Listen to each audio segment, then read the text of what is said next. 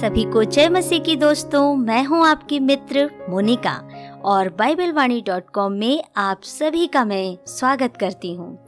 आज हम सुन रहे हैं बाइबल की 20 बेहतरीन कहानियों में से कहानी नंबर 16 जिसका शीर्षक है, परमेश्वर बल प्रदान करता है यरूशलेम में भीड़ फाटक के पास जल का एक कुंड था, जो सदा कहलाता है, जिसका अर्थ है अनुग्रह का स्थान।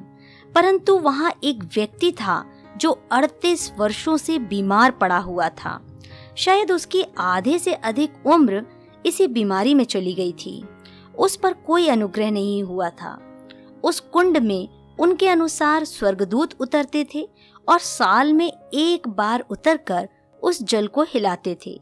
और जो कोई भी बीमार व्यक्ति उसमें पहले उतरता था, वो स्वस्थ हो जाता था। फिर चाहे कोई सी भी बीमारी क्यों ना हो। लेकिन शायद इस व्यक्ति के शरीर में इतना भी बल न था कि वह जल हिलते ही तुरंत उसमें उतर पाता। एक दिन स्वयं प्रभु यीशु मसीह उस स्थान में आ जाते हैं और उसी व्यक्ति से कहते हैं, क्या तू चंगा होना चाहता है? क्या तू ठीक होना चाहता है? वह व्यक्ति उस परिस्थिति को बताने लगता है। तब यीशु मसीह ने कहा, उठ अपनी खाट उठा और चल फिर। और देखो, वह व्यक्ति तुरंत अपने शरीर में बल पाकर चलने फिरने लगा और पूरी रीति से स्वस्थ हो गया। प्रिय मित्रों, यह कहानी हमें सीख देती है, परमेश्वर हमें बल प्रदान करता है।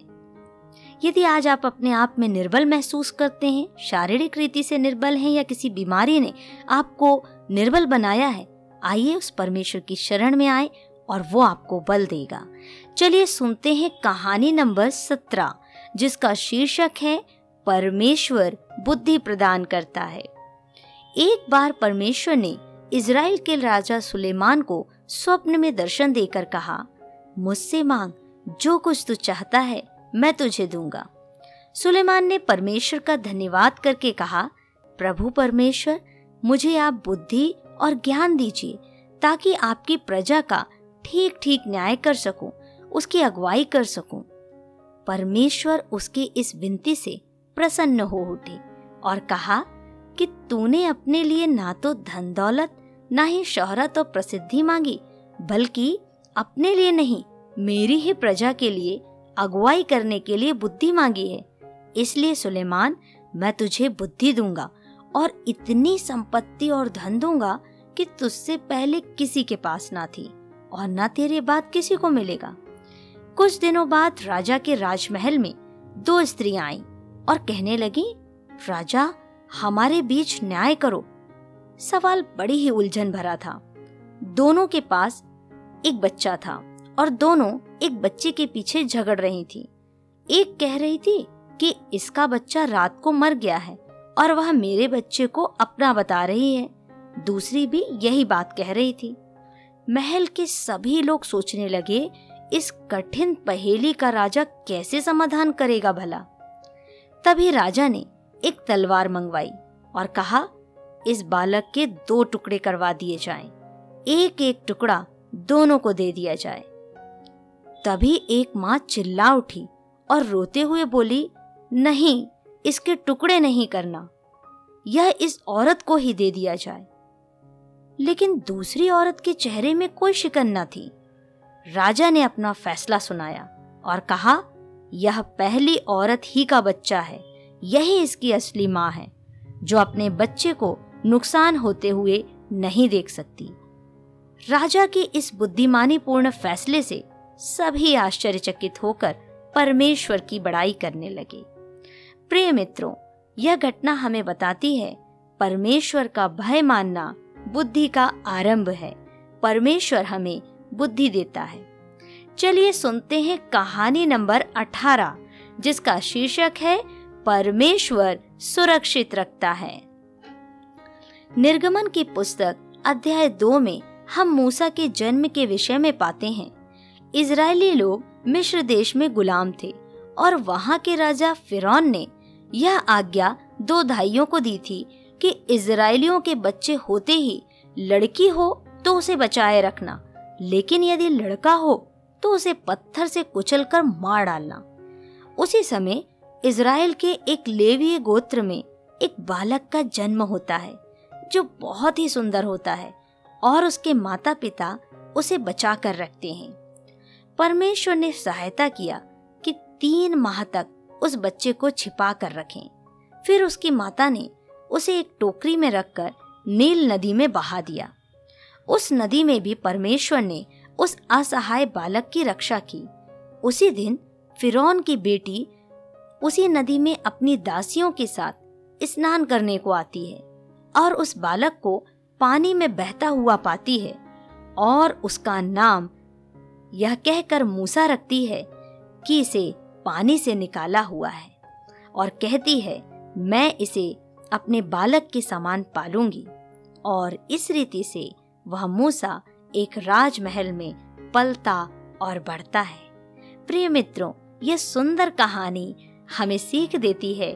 परमेश्वर हमें सुरक्षा प्रदान करता है, हमें हर एक संकट में संभालता है।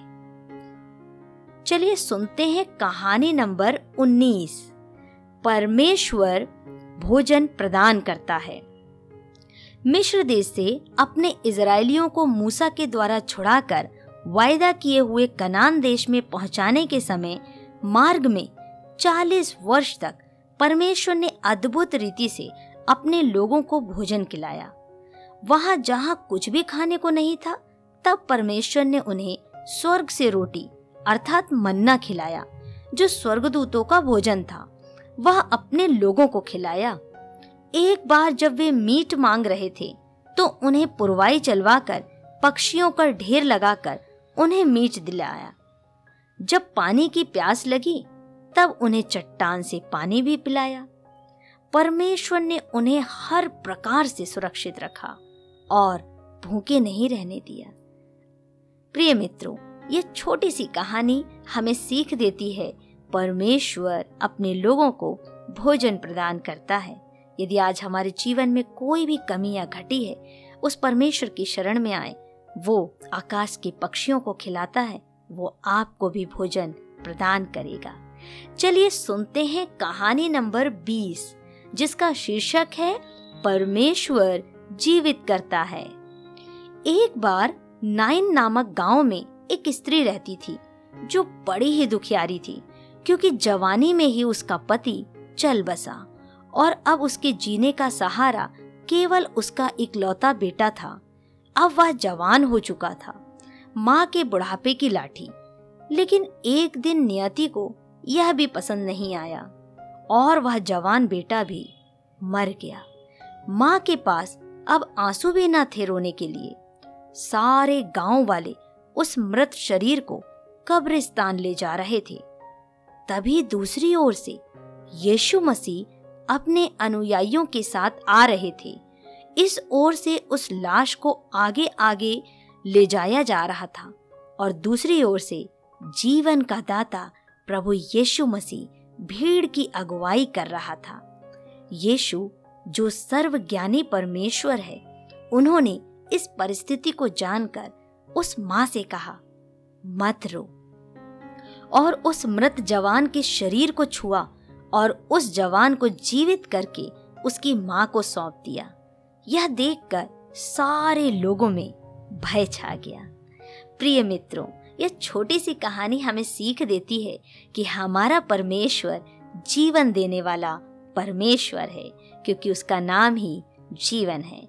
मैं विश्वास करती हूँ कि आपको बाइबल की यह कहानियाँ पार्ट नंबर एक ज़रूर पसंद आई होंगी।